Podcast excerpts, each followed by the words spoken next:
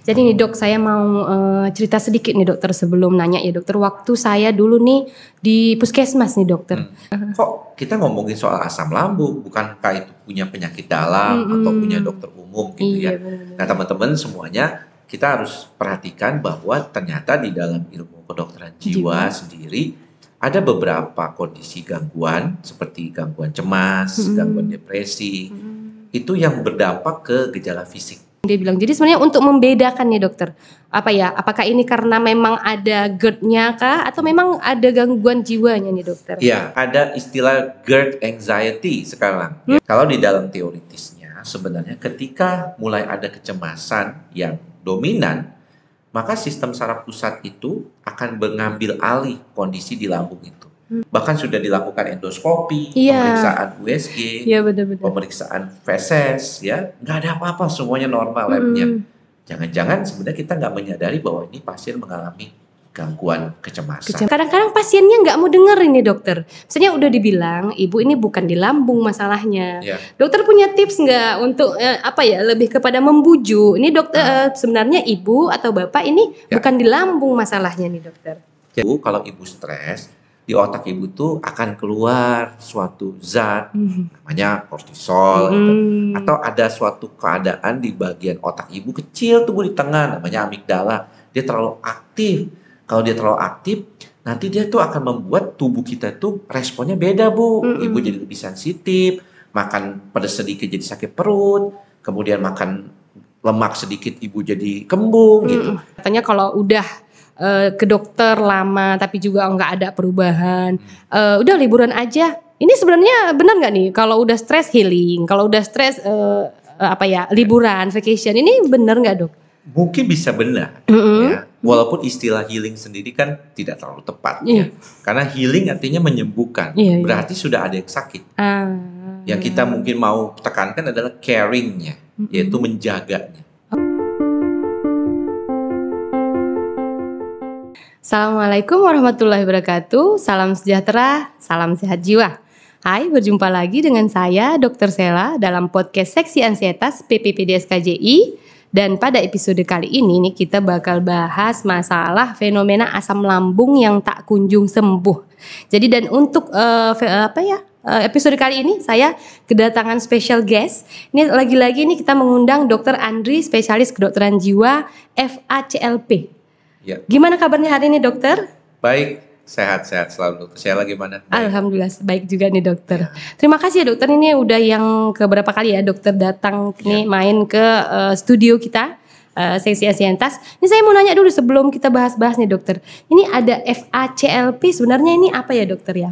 Oh itu sebenarnya adalah Fellow of the Academy of Consultation Liaison Psychiatry. Mm -hmm. Jadi uh, tahun 2013 mm -hmm. saya diakui sebagai fellow gitu di Amerika Serikat saat hmm. itu. Jadi sudah hampir 9 tahun yang lalu ya hmm. kalau itu. Jadi itu merupakan pengakuan kepada psikiater hmm. yang mempunyai keminatan di bidang uh, psychosomatic medicine hmm. dan consultation liaison psychiatry. Hmm. Jadi makanya ini uh, dokter lebih concern ke masalah psikosomatis ya dokter ya. Ya dan liaison psikiatri. Jadi oh. kebanyakan seperti kita akan bahas kali ini bisa mm -hmm. tentang masalah lambung, mm -hmm. masalah jantung, masalah-masalah penyakit endokrin. Ini salah satu keminatan ya ke kami gitu di bidang CLP mm -hmm. dan psychosomatic medicine. Tapi kalau di awam mm -hmm. kebanyakan memang lebih banyak orang mengenalnya ya psikosomatik, psikosomatik gitu. Iya benar. Jadi masalahnya uh, apa ya dokter uh, apa perawatan yang menyeluruh bukan hmm. hanya fisik tapi juga mental ya, ya dok ya. Tentunya seperti itu kalau kita mau lihat konsep kesehatan secara menyeluruh secara, ya. Oke oke dok, jadi ini kita bakal bahas kali ini uh, yang lalu kita udah bahas masalah jantung, ini kali ini kita bahas masalah lambung nih dok, lambung dan gangguan stres. Jadi nih dok, saya mau uh, cerita sedikit nih dokter sebelum nanya ya dokter. Waktu saya dulu nih di puskesmas nih dokter. Hmm. Jadi banyak sekali pasien saya itu setiap minggu, hmm. bahkan ada yang tiga hari sekali gitu, datang ke puskesmas mengeluhkan katanya lambungnya yang enggak juga kunjung sembuh dan harus selalu uh, minum obat lambung nih katanya dokter. Jadi kalau untuk uh, dalam apa psikiatri ini sendiri itu fenomena ini sebenarnya ada maksud lain nggak? Ada arti lain nggak nih dokter ya? Ya, jadi kalau kita berbicara tentang diagnosis klinis lah ya, mm anggaplah kalau kita berbicara. Karena memang kan suka orang bertanya gini, sebenarnya ini sakit apa? Gitu iya. Gitu ya. Mm Sebagai dokter kita selalu dulu diajarkan pertama kali kita melihat gejala. Mm Jadi teman-teman yang mungkin menonton kita kali ini, mm mereka akan selalu berpikir kalau misalnya kejiwaan itu kan katanya gejalanya di pikiran dan iya. perasaan iya. sama perilaku manusia. Kok kita ngomongin soal asam lambung, bukankah itu punya penyakit dalam -hmm. atau punya dokter umum gitu iya, ya? Bener. Nah teman-teman semuanya kita harus perhatikan bahwa ternyata di dalam ilmu kedokteran jiwa, jiwa. sendiri ada beberapa kondisi gangguan seperti gangguan cemas, -hmm. gangguan depresi, -hmm. itu yang berdampak ke gejala fisik. Hmm. Jadi kalau misalnya ada orang datang dengan keluhan seperti tadi asam lambung, asam lambung kemudian kembung atau buang air diare yang tidak kunjung uh, selesai kadang-kadang walaupun dia nggak terlalu sakit perut atau yang lagi dalam kondisi keracunan hmm, hmm, hmm. itu bisa aja terkait dengan masalah stres yang sifatnya akut hmm. yang segera atau yang berkepanjangan hmm. yang kronis gitu ya jadi kita bisa melihat itu dan fenomena itu banyak sekali Bahkan di beberapa penelitian dikatakan sebenarnya ketika seorang pasien datang ke dokter umum mm -hmm. dengan keluhan fisik ya, itu 20 sampai 25 persen itu rata-rata mengalami masalah kejiwaan juga. Mm -hmm. Jadi kalau kita mau screening gitu ya dengan alat, misalnya contoh dengan GAD7 ya, Generalized Anxiety yeah. Depression uh, Disorder 7 gitu ya, yang ada juga di halaman website PPPDSKJI, mm -hmm. itu kita bisa lihat tuh, oh ternyata kita tuh bisa mengalami gejala kecemasan tanpa kita sadari gitu. Iya, iya. Ternyata kita tuh cemas gitu, masuk ke kategori gangguan cemas. cemas gitu. Walaupun yang kita tampilkan ke hadapan dokter kita adalah gejala fisik. Gejala asam lambungnya tadi ya. katanya nih dokter. Jadi dokter uh, sebenarnya uh, gangguan cemas ini keluhannya apa aja nih makanya kadang-kadang kan banyaknya pasien itu datangnya ini dengan uh, sakit perut, kembung dia bilang. Jadi sebenarnya untuk membedakan nih dokter, apa ya? Apakah ini karena memang ada GERD-nya kah atau memang ada gangguan jiwanya nih dokter? Iya. Ini pertanyaannya bisa panjang hmm, ya hmm, karena di dalam apa-apa nih dokter. Untuk dokter kita buka ya, nih dokter. Di beberapa kali saya bercerita teman kepada teman-teman lewat YouTube maupun di Instagram. Hmm. Kita sering bahas nih masalah lambung ini karena hmm. menjadi fenomena. Bahkan ada istilah GERD anxiety sekarang hmm. yang yang sering jadi uh, omongan teman-teman di uh, internet hmm. ya di hmm. netizen ini kan. Iya, iya. Jadi gini, kalau kita lihat mau gampangnya ya, sebenarnya ketika kondisi lambung kita ini dalam keadaan terganggu, -hmm. misalnya kita salah makan lah, iya, iya, atau iya. telat makan, -hmm maka itu bisa berdampak. Ya, gejalanya ada, lambungnya ya, merasa gak nyaman, iya, kembung, iya, sakit, perih seperti itu. Dan biasanya kalau seperti ini diobati, misalnya dengan menggunakan apa PPI iya. atau menggunakan oh, obat oh, asam lambung, iya, antasida yang biasa, hmm. itu biasanya akan segera membaik. Hmm. Ya akan segera membaik. Kondisi seperti ini sering kita temukan, bahkan keracunan sekalipun bisa segera membaik dengan iya. pengobatan. Hmm. Nah ada beberapa kasus yang mungkin tidak terlalu kelihatan hmm. di mana keadaan ini menjadi berkepanjangan. Kok sakitnya tuh kayaknya nggak baik-baik. Iya, gitu. yang nggak ada perubahan nah, setelah berulang kali datang tuh, gitu. Gejala lambungnya, gejala kecemasan ada mulai. Hmm. Nah biasanya kita melihat kalau di dalam teoritisnya sebenarnya ketika mulai ada kecemasan yang dominan maka sistem saraf pusat itu akan mengambil alih kondisi di lambung itu. Hmm. Kalau tadi kita berbicara tentang penyakit lambung biasa, iya. itu sistem entrik atau kita bilang enteric nervous system yang hmm. bergerak. Gitu iya, ya. Kalau misalnya sudah ada gejala kecemasan, itu maka brain gut axis-nya itu yang berjalan. Ada hmm. vagus system, nervous vagus atau saraf vagus yang menghubungkan antara otak dengan lambung dengan itu lambung yang lebih dominan. Hmm, Jadi hmm. nggak heran ketika si pasien merasa kok saya udah kasih obat-obatan untuk lambung sampai yang paling bagus sekalipun tetap tidak tidak ada membaik. perubahan. Iya, tidak ada ya. perubahan berarti gitu. Karena kembali. sebenarnya problemnya dari sistem saraf pusatnya iya, yang sudah mengambil alih keadaan itu. Nah hmm. ini yang mungkin uh, perlu dipelajari juga iya, bukan iya. cuma oleh teman-teman yang pemirsa kita ya, tapi iya. juga oleh dokter-dokter. Teman-teman sejawat dan dokter iya. ya benar-benar. Jadi jangan biarkan kalau ada sesuatu yang berkaitan dengan kondisi gejala lambung yang menahun, hmm. diobatin, bahkan sudah dilakukan endoskopi, Iya. pemeriksaan USG, Iya betul-betul. pemeriksaan feses, ya nggak ada apa-apa, semuanya normal labnya. Mm-mm. Jangan-jangan sebenarnya kita nggak menyadari bahwa ini pasien mengalami gangguan kecemasan. Kecemasan ya dokter ya. Jadi eh, artinya dokter eh, saling berhubungan ya dok ya. Bisa aja nih memperberat apa orang dengan kecemasan memperberat lambung eh, dengan keluhan lambung atau orang dengan ada gangguan lambung juga mm, Ya. timbul eh, berupa kecemasan gitu dokter. Betul. Mm-mm. Jadi ada beberapa kali kita ketemu beberapa kasus awalnya dia mungkin sakit lambung, Mm-mm. tapi karena sakit lambungnya kelamaan Iya. dia mengalami kecemasan. Ini biasanya berkaitan dengan kondisi tadi, kalau Iya. ada komorbid Mhm. ataupun ada eh, keadaan yang memicu kecemasan itu. Mm.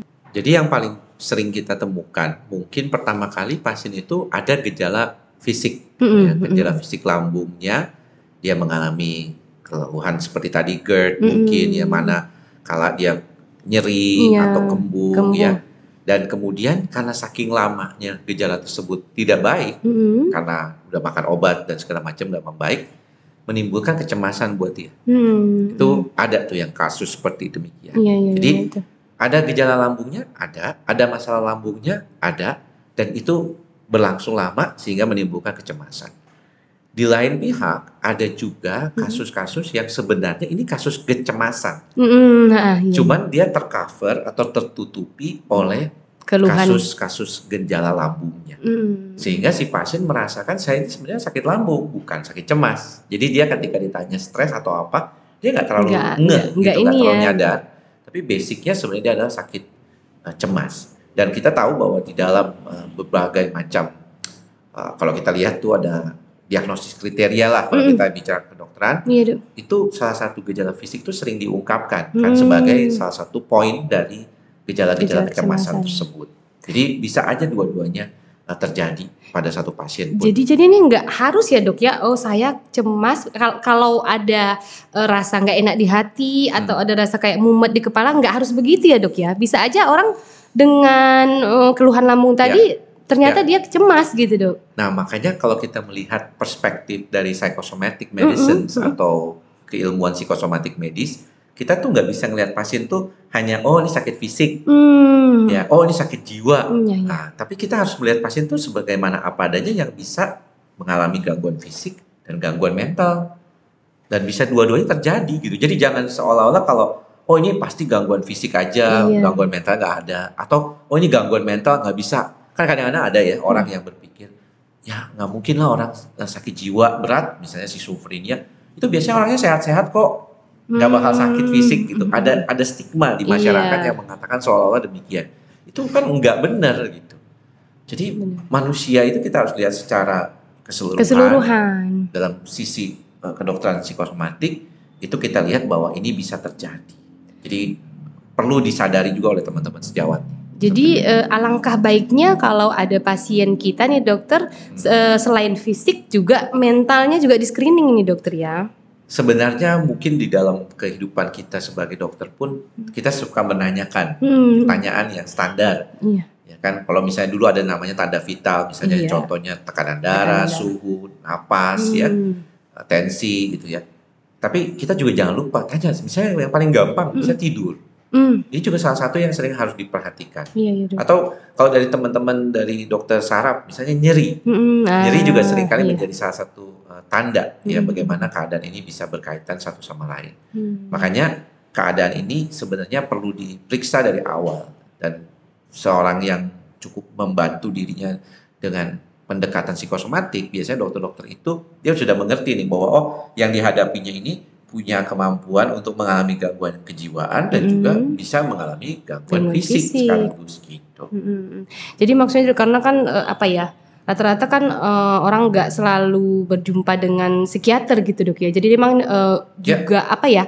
eh, ilmu untuk para teman sejawat yang ada di eh, puskesmas, di klinik-klinik kecil gitu dokter bahwa eh, jangan lupa untuk menanyakan mungkin eh, apa nih dokter ada nggak eh, apa ya istilahnya mm, pemeriksaan kayak tanda dokter bilang tadi tanda Screening. vital gitu eh, screening awal untuk itu ada nggak dok? Sebenarnya di beberapa rumah sakit Mm. ataupun tadi kita bicara tentang puskesmas Mm, ya, mm, itu ada program seperti itu. mm. ya dan di dulu ya di puskesmas itu dengan dokter Dan salah satu di Jakarta hmm. itu ada namanya metode dua menit. Ah. Jadi metode dua menit ini adalah untuk membantu kita menanyakan kepada pasien hanya dalam waktu dua menit hmm. kita bisa melihat apakah ini ada kemungkinan mengalami kasus-kasus gangguan kecemasan atau kejiwaan yang lain. Oh. Ya hanya dengan menggunakan dua menit. Tadi kita bicara tentang GAD 7. Ah, ya, iya. itu kita bicara tentang bagaimana dalam waktu singkat ada suatu lembaran yang bisa kita isi kuesioner gitu. uh yang dalam waktu hanya kurang dari lima menit kita uh bisa kira-kira arahnya ke mana? Iya benar-benar. Atau PHQ9, hmm. oh. itu juga bisa digunakan iya, karena itu juga digunakan di website kami di PPPD SKJI dan juga kasus-kasus yang berkaitan dengan uh, misalnya bagaimana menanyakan apakah moodnya, suasana perasaannya, hmm. gitu ya pertanyaan yang sebenarnya nggak makan waktu ya, dok, ya. 30 hmm. detik pun tidak nyampe, tapi yeah. itu bisa memberikan makna yang cukup besar. Hmm. Karena ada beberapa orang yang kalau nggak ditanya tentang perasaan dia yeah. dan pikirannya, nggak ngomong. Nggak cerita, iya benar-benar dokter.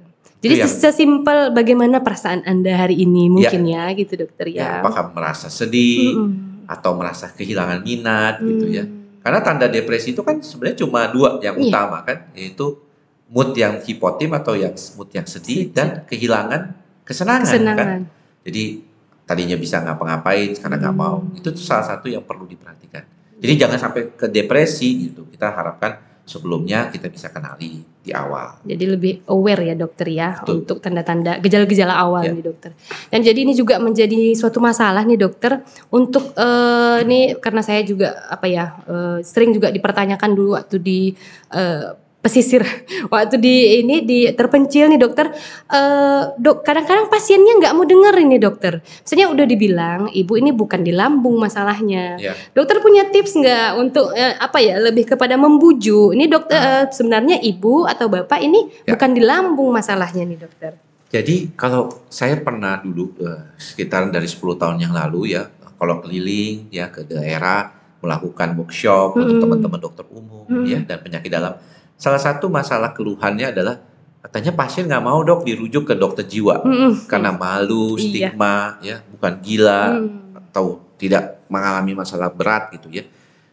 Yang saya tekankan sebenarnya nggak harus selalu dirujuk, mm. saya bilang. Mm. Sebenarnya dokter umum itu kan juga punya kompetensi iya. mengatasi masalah-masalah iya. terkait iya. dengan somatisasi misalnya. Mm. Dan bagaimana dia bisa tahu itu sebagai sesuatu yang berkaitan mm. adalah kita harus menjelaskan patofisiologinya. Hmm. Kalau kita dokter kita jelaskan kan, oh ini mekanismenya ada nih. Hmm. Kalau cemas bisa bikin lambung sakit misalnya. Hmm. Kalau misalnya cuman ah, ini gara-gara anda banyak kepikiran. Uh, terus, terkadang kan nggak diterima iya, sama pasien atau dokter ya. Udah ini liburan aja, emang bisa segampang itu. Iya, Tapi iya. kalau kita bilang bu, kalau ibu stres, di otak ibu tuh akan keluar suatu zat mm. namanya kortisol mm. gitu.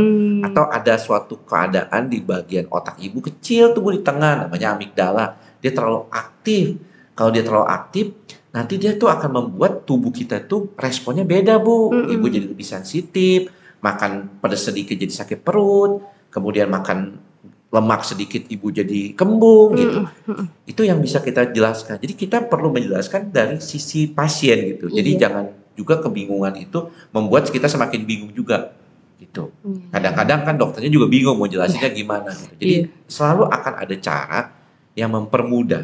Ya, ini salah satu caranya juga kita membuat podcast ini kan mm. mempermudah iya, orang benar. memahami. Nah, kalau misalnya masih belum dipahami mm. sama teman-teman ini, berarti ada yang salah dari omongan kita nih. Iya, ya, kita salah maksudnya berarti. Iya, nggak ya. tersampaikan ya dokter nah, ya. Gitu. Jadi begitu juga kalau saya membuat satu video gitu ya, hmm. di mana kita mau menyampaikan yang yang rumit jadi sederhana, iya. bukan yang sederhana jadi rumit. Jangan dibuat rumit. Iya, gitu. Karena dulu kan dokter uh, istilahnya apa ya dok ya? Uh, terkadang masyarakat ini menganggap uh, ke dokter itu terkadang nanti nggak ditanyain, nanti pokoknya dia bilang udah kamu kena ini langsung ini gitu, langsung memfonis. Padahal sekarang kan apa ya? Karena masyarakat udah bisa baca dari mana saja. Jadi memang dokternya juga harus lebih apa ya dokter ya? Uh, bisa berpikir dari pihak pasiennya nih dokter ya, Betul. jangan hanya. Dan itu merupakan tantangan hmm, menurut kita ya, karena sekarang informasi sangat mudah. Mm. Kita bisa melihat, kita tinggal googling iya. misalnya yeah. diagnosis gangguan cemas. Gitu. Langsung. Gitu. Langsung ada. Dan si pasien merasakan. Makanya kita selalu berpesan ya mm. ke teman-teman eh, pemirsa juga, di mana jangan diagnosis diri sendiri. Sendiri. Mm. Itu penting. Iya benar. Ya kan, jangan ngobati diri sendiri. Walaupun saya tahu nih ada beberapa orang yang mencoba mengobati, hmm. beli obat sendiri. Kadang-kadang ada apotik nakal juga yang jualan obat-obatan. Iya, iya. Langsung ngasih nih ya. Gitu yang, yang yang akhirnya malah membuat masalah buat ke depan. Hmm. Jadi jangan ya teman-teman ini iya. kalau bisa uh, ke dokter jiwa. Iya. Jadi benar dokternya fenomena self diagnose, habis itu self treatment. Ini hmm. lagi lagi rame-ramenya nih dokter. Memang itu tujuan kita salah satu tujuan untuk uh, podcast ini sendiri dokter. Jadi selain uh, menghapuskan stigma bahwa ke dokter jiwa itu artinya gila, itu itu yang harus kita hapuskan yeah. dokter, tapi juga ya itu tadi uh, edukasi kepada pasien nih dokter. Yeah. Jadi dokter tadi juga dokter ada menyinggung nih masalah uh, katanya kalau udah uh, ke dokter lama tapi juga nggak ada perubahan. Uh, udah liburan aja. Ini sebenarnya benar nggak nih kalau udah stres healing, kalau udah stres uh, apa ya liburan, vacation ini benar nggak dok? Mungkin bisa benar, mm -hmm. ya. Walaupun istilah healing sendiri kan tidak terlalu tepat, yeah. ya. Karena healing artinya menyembuhkan, yeah, iya. berarti yeah. sudah ada yang sakit. Ah. Yang kita mungkin mau tekankan adalah caringnya, mm -hmm. yaitu menjaganya. Oh. Ya, caring bukan healing. Gitu. Yeah, yeah apakah bisa kita menjadi jauh lebih nyaman uh, melepaskan diri?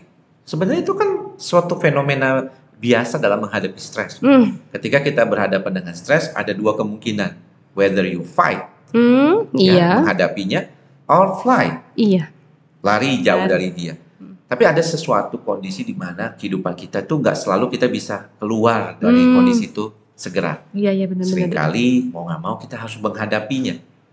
Ya kita nggak bisa dikit-dikit killing, dikit-dikit ke Bali gitu kan.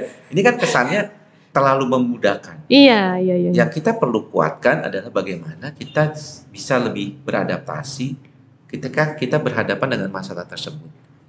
Kalaupun nggak bisa beradaptasi gimana dong? Mm-hmm. Coba sederhanakan. Mm-hmm. Saya selalu bilang ke pasien, pasien juga kalau kita edukasi gitu ya melakukan mm-hmm. edukasi, kita selalu bilang coba sederhanakan hidup kita. Kalau kita sederhanakan hidup kita, maka mungkin apa yang ada di hadapan kita itu tidak terlalu banyak, hmm. sehingga kita nggak kesulitan iya, iya, untuk iya. membantu diri kita melewati itu semua.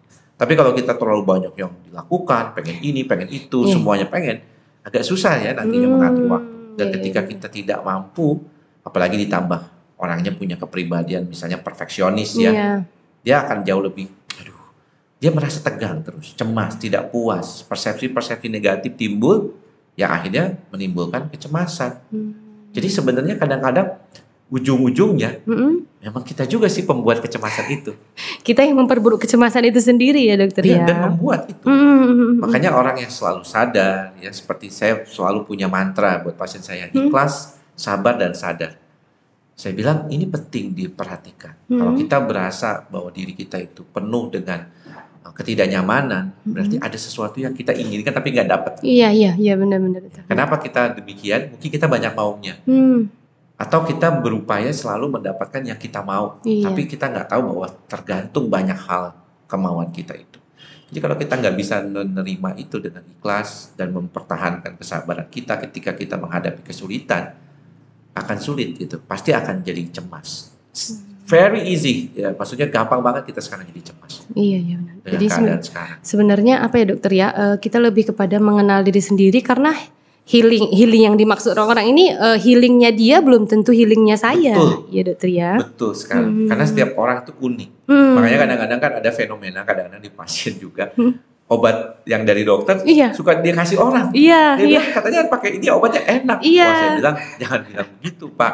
Karena setiap orang itu mungkin beda, beda. kondisinya. Gitu. Jadi nggak bisa disamain kayak gitu. Hmm. Ini sering memang dokter nanti kan baru-baru nih orang tua saya itu katanya dia ke dokter itu sembuh. Keluhannya gini juga. Iya. Itu sering dokter memang. Karena biasanya kita akan membuat persepsi kita mm -mm.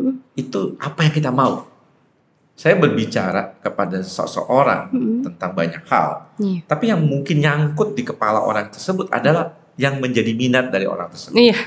Jadi kalau kita ngomong lama nih di podcast ini, mm-hmm. ada orang yang mungkin cuma skip aja, yeah. atau ada yang benar-benar dengerin, cuma dia pengen ngambil kata kuncinya, oh. kata kuncinya skip oh healing, wah yeah. apa tuh apa tuh healing gitu kan, atau yeah. tadi pasti ngomong apa sih dia tadi. Uh. Jadi kadang-kadang ini yang membuat uh, sedikit perbedaan buat setiap orang kayak. Hmm, ini jadi dokter uh, apa ya?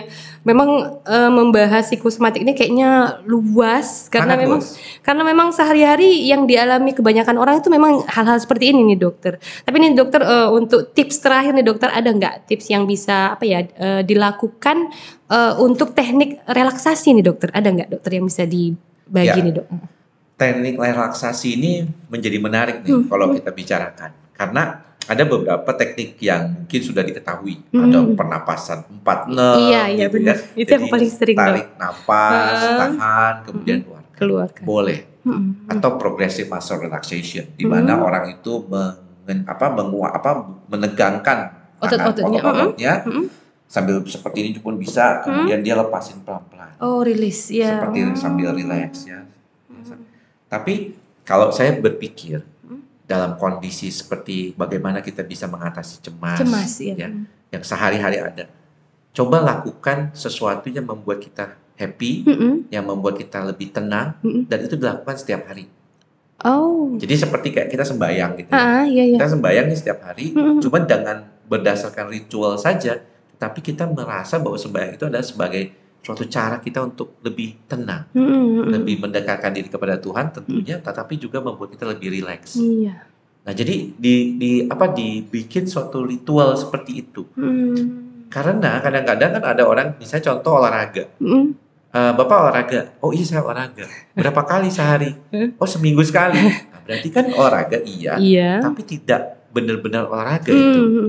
Nah, kalau misalnya relaksasi juga demikian. Iya sama ya. Biasakan. Ya. Hmm tapi saya sih senangnya buat pasien tuh yang tadi saya kita bicarakan yaitu mm. bagaimana kita bisa menyederhanakan hidup. Iya. Karena oh. kalau kita mulai bisa membuat hidup kita lebih sederhana, mm. slowing down kadang-kadang itu akan jauh lebih nyaman. Namun sering kali kesulitannya adalah kan sekarang lagi era modern serba cepet tuh. Iya. Gimana kita mau slowing down? Uh. Kembali ke pilihan. Mm. Kalau kita masih bisa beradaptasi, silakan. Kalau mm. anda memang bisa tapi buat sebagian orang yang susah dan akhirnya menimbulkan gejala-gejala kecemasan, daripada Anda ke dokter jiwa, lebih baik Anda mulai sekarang belajar untuk mengurangi hmm. kondisi seperti itu. Hmm. Itu sih yang penting. Jadi ini saya dokter mau ambil quote of the day nih dokter, menyederhanakan hidup nih saya setuju nih dokter. Jadi ya. jangan terlalu apa ya banyak muluk-muluk jangan juga terlalu melihat selalu ke atas ya. gitu ya dokter ya. Jadi lebih tapi kembali lagi kepada pilihan. Ya, ya karena kalau mau sederhana ya kayaknya pasti insya Allah lebih tenang nih hidup nih dokter ya. Pasti karena kemauan yang banyak terus nggak dapet bikin hmm. kita tuh jadi merasa kok hidup begini banget ke hmm. kita? gitu. Jadi pada akhirnya menyalahkan kehidupannya dokter ya, ya bahkan bisa menyalahkan Tuhan iya. atas apa yang terjadi pada dirinya walaupun sebenarnya lebih banyak kita tahu dari pasien-pasien kita, pengalaman kita bahwa banyak hal-hal itu sebenarnya dari diri kita sendiri. Itu yang penting. Oke oke dokter. Aduh dokter terima kasih dokter atas apa ya ini bukan hanya pada akhirnya bukan hanya apa ya membahas masalah kesehatan jiwa tapi untuk perjalanan hidup itu juga menurut saya relate gitu dokter ya. Ya. Oke terima kasih banyak dokter atas ilmunya pada hari ini. Uh, mudah-mudahan bermanfaat bagi yang mendengarkan dan menonton pada hari ini. Jadi udah seru sekali nih dokter untuk episode kali ini kita udah bahas panjang lebar masalah lambung dan stres nih dokter. Jadi dokter uh, sebenarnya masih banyak lagi nih pertanyaan uh, mengenai masalah-masalah lain. Dokter kalau memang ada waktu kita buka lagi nih dokter sesi selanjutnya ya dokter ya. Boleh. Boleh ya dokter. Boleh. Terima kasih dokter sekali lagi sudah hadir di uh, podcast seksi ansietas PPPDS KJI. Sebelumnya nih dokter kalau misalnya nih ada saya nih main ke Jakarta ya kan. Yeah. Kalau mau konsultasi sama dokter nih harus ke mana nih dokter? Saya praktiknya di satu rumah sakit saja, -hmm. di rumah sakit EMC Alam Sutra di Serpong, Tangerang Selatan. Oke, jadi kalau ada waktu nanti saya main ke Alam Sutra ya dokter ya? Iya, di Serpong. Baik dokter, jadi kalau untuk IG uh, eh, atau ada medsos lain dokter, TikTok mungkin? Ya, rata-rata semuanya dengan nama Andri Psikosomatik. Iya, jadi, jadi kalau search itu Andri Psikosomatik biasanya akan langsung keluar, ya, keluar. ya dok ya. Jadi semua tulisan-tulisan yang dulu pernah saya tulis di beberapa media maupun -hmm. di blog. Jadi emang terkenalnya dengan Andri psikosomatis ya dokter yeah. ya. Oke, terima kasih dokter. Uh, sekian untuk episode kali ini. Mudah-mudahan membawa banyak manfaat bagi yang menonton dan mendengarkan. Terima kasih untuk semuanya. Wabillahi taufiq Assalamualaikum warahmatullahi wabarakatuh.